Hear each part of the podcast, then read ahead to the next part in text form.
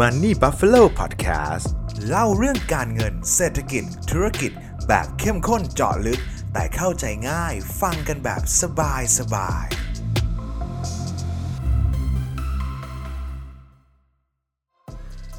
ช่วงนี้ทองคำถูกพูดถึงมากขึ้นเรื่อยๆ แล้วทำไมทองคำถึงต้องมีติดพอร์ตการลงทุนเสมอ เรามาหาคำตอบด้วยกันนะครับ ก่อนที่เราจะไปรู้ว่าทำไมเราต้องมีทองคำติดพอร์ต อยากจะพาเพื่อนๆย้อนอดีต ไปดูประวัติการเงินของโลกเรากันก่อนเลยครับ ก่อนเริ่มต้นในแรกๆนะครับ ตอนนี้เนี่ยเพื่อนๆทุกคนเวลาเราจะซื้อขายอะไรเนี่ยเราอาจจะหยิบจากธนบัตรในกระเป๋าใช่ไหมครับ แต่ในยุคก่อนตั้งแต่ในอดีตมาเลยนะครับ เรายังไม่มีธนบัตรใช้นะครับ ถ้าย้อนไปในอดีตนะครับ เราจะแลกเปลี่ยนสิ่งของกันครับ หรือว่าที่เราเรียกว่า barter trade สมมติว่าผมเลี้ยงหมู แล้วเพื่อนผมเลี้ยงไก่ ผมอยากเกิดกินไก่ขึ้นมา ผมต้องเอาไก่ไปแลกกับหมู เพื่อนผมผลิตเสื้อผ้า ผมปลูกข้าวก็เอาข้าวไปแลกกับเสื้อกันนะครับ แต่ว่าไอการทำ barter trade นะครับ มันจะมีข้อจำกัดหลากหลายมากเลยซึ่งเพื่อนๆก็น่าจะนึกออกใช่ไหมครับสมมติว่าถ้าเกิดผมเลี้ยงหมูมาตัวหนึงผมอยากแลกเสื้อเนี่ยมันก็จะไม่มีมาตรวัดที่ชัดเจนว่าเฮ้ยเราจะต้องเอาหมูไปแลกเสื้อกี่ตัวเอาหมูหนึ่งตัวแลกเสื้อได้กี่ตัวอะไรเงี้ยครับมันจะค่อนข้างสับสนตรงนี้นะครับพอมาสับสนตรงนี้เนี่ย barter trade มันเลยไม่เวิร์คครับเราเลยต้องหาสื่อกลางในการแลกเปลี่ยนใหม่เพื่อให้เราบอกได้ว่าเฮ้ยหมูหนึ่งตัวเนี่ยเท่ากับสามนะสามอะไรสักอย่างหนึ่งนะครับเสื้อหนึ่งตัวเท่ากับ4ถูกไหมครับดังนั้นเวลาแลกกันเนี่ยเราก็เอาของไปแลกเป็นสื่อกลางการแลกเปลี่ยนแล้วก็เอาของมาแลกกันนะครับ ซึ่งในยุคนั้นนะครับมันยังไม่มีธนบัตรออกมาครับ หลังจากยุคของ barter trade นะครับสิ่งที่เราจะใช้ก็คือสิ่งที่เรียกว่าพวกเปลือกหอยนั่นเองครับ เปลือกหอยเนี่ยครับมันก็จะเป็นอะไรที่ทนทานแบ่งเป็นหน่วยย่อยได้ แล้วก็มีความหายากประมาณหนึ่งนะครับดังนั้นเนี่ยในยุคมีในช่วงหนึ่งเลยนะครับเราใช้เปลือกหอยเป็นสื่อกลางในการแลกเปลี่ยนครับแลกกันไปแลกกันมานะครับอย่างเช่นผมเอาหมูไปแลกเป็นเปลือกหอย 3 อัน แล้วก็เอาเปลือกหอย 3 อันไปซื้อเสื้อ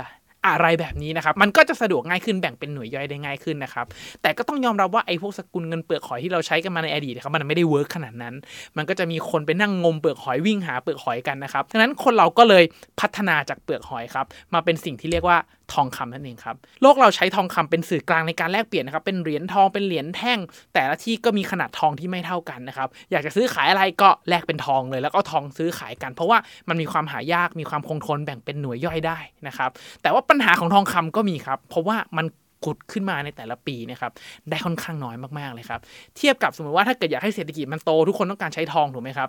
ทองมันไม่ถึงทุกคน ทุกคนเข้าถึงทองไม่ได้มันใช้งานไม่ได้นะครับมันก็เลยทำให้เศรษฐกิจหมุนช้าครับด้วยเหตุนี้แหละครับมันก็เลยเกิดสิ่งที่เรียกว่า gold standard ขึ้นมาใน โลกของเรานั่นเองครับ gold standard หรือมาตรฐานทองคำเนี่ยเราจะไม่ต้องพกทองคำเดินไปไหนมาไหนแล้วนะครับการที่เราไม่ต้องพกทองคำไปไหนมาไหนครับแต่เพียงแค่เราเอาทองคำที่เรามีนะครับไปฝากไว้กับศูนย์แลกทองนะครับหรือว่าอะถ้าเกิดแท็กให้เพื่อนๆนึกภาพมันก็คือธนาคารอะไรประมาณนี้นะครับเป็นศูนย์รับฝากทอง เราเอาทองไปวางปุ๊บ เราก็ได้ธนบัตรออกมา ซึ่งมันก็จะมีกำหนดไว้ชัดเจนเลยครับว่าทองจำนวนเท่าไหร่นะครับแลกเงินออกมาได้เท่าไหร่ แล้วเราก็เอาเงินเนี่ยไปใช้จ่ายได้เลย นะครับทีนี้ครับหลังจากมาตรฐานทองคำเนี่ยครับอาจจะให้เป็นเกร็ดความรู้นิดนึงนะครับมาตรฐานทองคำเนี่ยครับอังกฤษ เป็นผู้คิดค้นนะครับ แต่ทีเนี้ยผมอาจจะรวบยอดไปเลยนะครับ ทีเนี้ยเหมือนขั้วอำนาจของโลกเปลี่ยนจากสงครามโลกครั้งที่ 1 และครั้งที่2แล้วกันนะครับ มันก็เลยทำให้ขั้วอำนาจเนี่ยเบี่ยงมาอยู่ที่อเมริกาครับ พอใครที่เป็นขั้วอำนาจของโลกใช่ไหมครับ เขาก็จะคุมอำนาจการเงินของโลกด้วย ทั้งการเมืองการเงินการทหารมักจะมาด้วยกันนะครับ ดังนั้นพออังกฤษเป็นเจ้าของระบบ gold standard แล้วเศรษฐกิจโลกต้องการการกระตุ้นอย่างรุนแรงเพื่อฟื้นจากสงครามนะครับ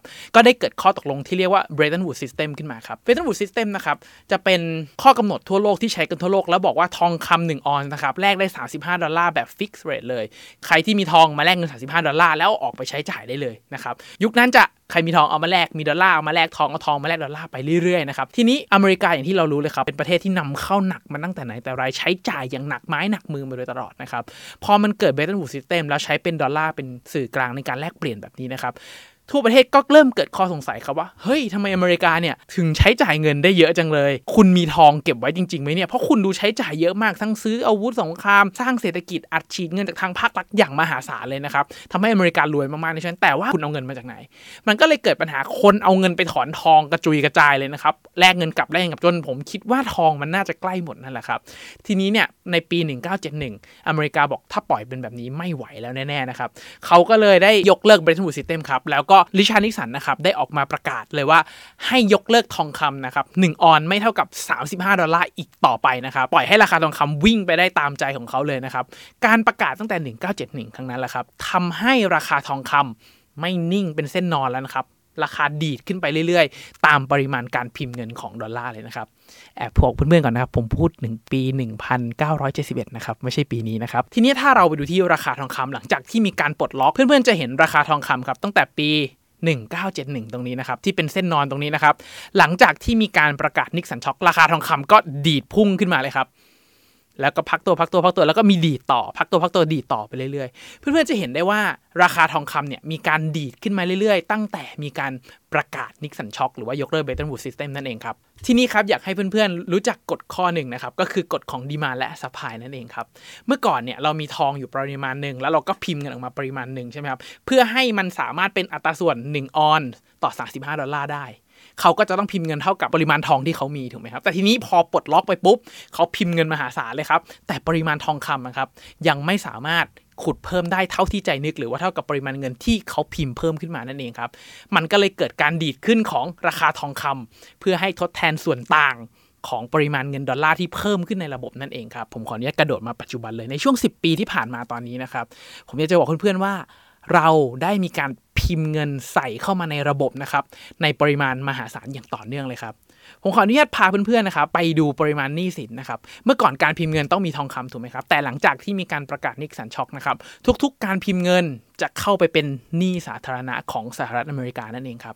ทุกเพื่อนจะเห็นตั้งแต่ปี 2009 นะครับ ผมอาจจะไม่ได้เอาย้อนลึกไปมากแต่ตั้งแต่ปี 2009 ที่เกิดส u พรามคริสิสนะครับ จะเห็นได้ว่าหนี้ของสหรัฐอเมริกานะครับ เพิ่มขึ้นมาอย่างต่อเนื่องเลยนะครับ จนมาถึงปัจจุบันตอนนี้มากกว่า 3 เท่าตัวไปแล้วนะครับ แล้วถ้าเราไปดูปริมาณการพิมพ์เงินจริง ๆ นะครับ ในช่วงที่เกิดโควิดนะครับ ยิ่งมีการพิมพ์เงินหนักกว่าช่วง 10 ปีตรงนี้ที่เราพิมพ์เข้าใหม่นะครับ และถ้าเกิดอย่างที่ผมบอกไปในตอนแรกถูกไหมครับ ที่ราคาทองคำขึ้นมาได้ เป็นเพราะว่าเงินถูกพิมพ์มากๆนั่นเองครับ เพราะว่ากฎของ demand และ supply supply ของเงินดอลลาร์มากขึ้น แต่ปริมาณทองคำยังอยู่ที่เท่าเดิมครับ หรือว่าเพิ่มขึ้นปีละ 1-2%ตามที่เหมืองขุดได้เท่านั้นเอง มันก็เลยส่งผลทำให้ราคาทองคำนะครับ ดีดเพิ่มขึ้นอย่างต่อเนื่องนั่นเองครับ ทีนี้ครับ อันเนี้ยผมก็เลยสรุปมาเป็นกราฟให้กับเพื่อนๆเลยนะครับ ว่าปริมาณ debt limit หรือว่า debt ceiling ของสหรัฐอเมริกาตั้งแต่ในอดีตจนถึงปัจจุบันนะครับเป็นอย่างไรบ้าง จะเห็นได้ว่าในช่วง 10 ปีหลังเนี่ยครับเพิ่มขึ้นเป็นเส้นที่ชันมากๆนะครับเพราะว่าตั้งแต่ subprime นะครับเราแก้ไขปัญหาวิกฤตของโลกจาก subprime มาเนี่ยอเมริกาแก้ไขด้วย QE ก็คือพิมพ์เงินยัดระบบและกระตุ้นเศรษฐกิจไปเรื่อยๆนะครับมันก็เลยทำให้หนี้สาธารณะยิ่งพุ่งขึ้นมากขึ้นเรื่อยๆนะครับซึ่งถ้าเกิดเพื่อนๆลองดูราคาทองคำย้อนหลังนะครับเพื่อนๆจะสังเกตได้เลยว่าเวลาที่โลกเกิดความวุ่นวาย เกิดโควิด เกิดสงคราม เกิดความไม่แน่นอนทางเศรษฐกิจดอกเบี้ยต่ำมากๆนะครับราคาทองคำจะวิ่งได้ดีนะครับแต่ว่าถ้าเกิดเปรียบเทียบกับสินทรัพย์เสี่ยง อย่างเช่นหุ้นหรือคริปโตเคอเรนซีนะครับจะ performance ค่อนข้างแย่ในภาวะที่เศรษฐกิจซบเซาดอกเบี้ย มีการปรับขึ้นมีการเกิดเงินเฟ้อนะครับซึ่งจะสวนทางกับทองคำทั้งนั้นเลย นะครับซึ่งบางคนอาจจะบอกว่าบิตคอยก็ทำได้เดี๋ยวบิตคอยไว้คลิปหน้าแล้วกันนะครับไว้เดี๋ยวเรามาพูดถึงบิตคอยกันว่าเหมือนหรือแตกต่างจากทองคำอย่างไรนะครับที่นี่ครับจะเห็นได้ว่ามันจะเป็นตัวที่ hedging port ของเราได้นะครับดังนั้นมันก็เลยเป็นเหตุผลว่าทำไมราคาทองคำถึงเพิ่มขึ้นอย่างต่อเนื่องตลอดในช่วงเวลาที่ผ่านมานั่นเองนะครับ ทีนี้นะครับผมจะพาเพื่อนๆ ไปดูตัวเลขสักตัวหนึ่งแต่ว่าต้องบอกว่าไม่ได้แนะนำการลงทุนนะครับ ไม่ได้แจกกาวอะไรด้วยนะฮะเพื่อนๆสามารถเข้าไปที่เว็บไซต์นะครับ usdebtclock.org ได้นะครับ เว็บไซต์เนี่ยจะเป็นเว็บไซต์ที่คำนวณปริมาณหนี้ของ US แบบ real time นะครับ ถ้าเข้าไปคือตัวเลขจะหมุนตลอดเวลาเลยครับ ถ้าเกิดเราย้อนภาพกลับไปนะครับ ว่าด้วยปริมาณที่เงินดอลลาร์ที่อยู่ในระบบทั้งหมดนะครับ ถ้าเกิดถูกอิงอัตราส่วนอย่างที่ควรจะเป็นเหมือนปริมาณทองคำคูณราคาควรเท่ากับปริมาณเงินดอลลาร์ทั้งหมดนะครับราคาทองคำณตอนนี้นะครับ ควรจะเท่ากับ 20,000เกือบเกือบ21,000 ดอลลาร์นั่นเองครับ แล้วในอนาคตยิ่งเงินดอลลาร์ถูกพิมพ์มากขึ้นเท่าไหร่ ราคาทองคำก็จะต้องยิ่งเพิ่มขึ้นนั่นเองครับ แต่ว่าอันนี้ตัวเลขนี้ก็อาจจะดูกาวไปนิดนึงนะครับ แต่ว่าอย่างที่ผมบอกเลยครับว่าเมื่อเงินดอลลาร์ถูกพิมพ์มากขึ้น เกิดการเสื่อมค่าของเงินมากขึ้น แต่ทองคำนะครับกลับผลิตได้ไม่เท่ากับเงินดอลลาร์นั่นเองครับ ดังนั้นถ้าเกิดถามว่าไอ้เงินที่พิมพ์ออกมาที่เป็นหนี้จะคืนหนี้หรือว่าจะปล่อยให้ราคาทองคำเพิ่มขึ้น เพื่อให้มัน สมเหตุสมผลกันมากขึ้น ส่วนตัวผมคิดว่าการที่ราคาทองคำปรับขึ้น มันง่ายมากกว่านั่นเองครับ เพราะว่านี้สาธารณะที่สหรัฐก่อนนะครับ ผมพูดเลยครับว่าเป็นหนี้ที่ถูกสร้างขึ้นมา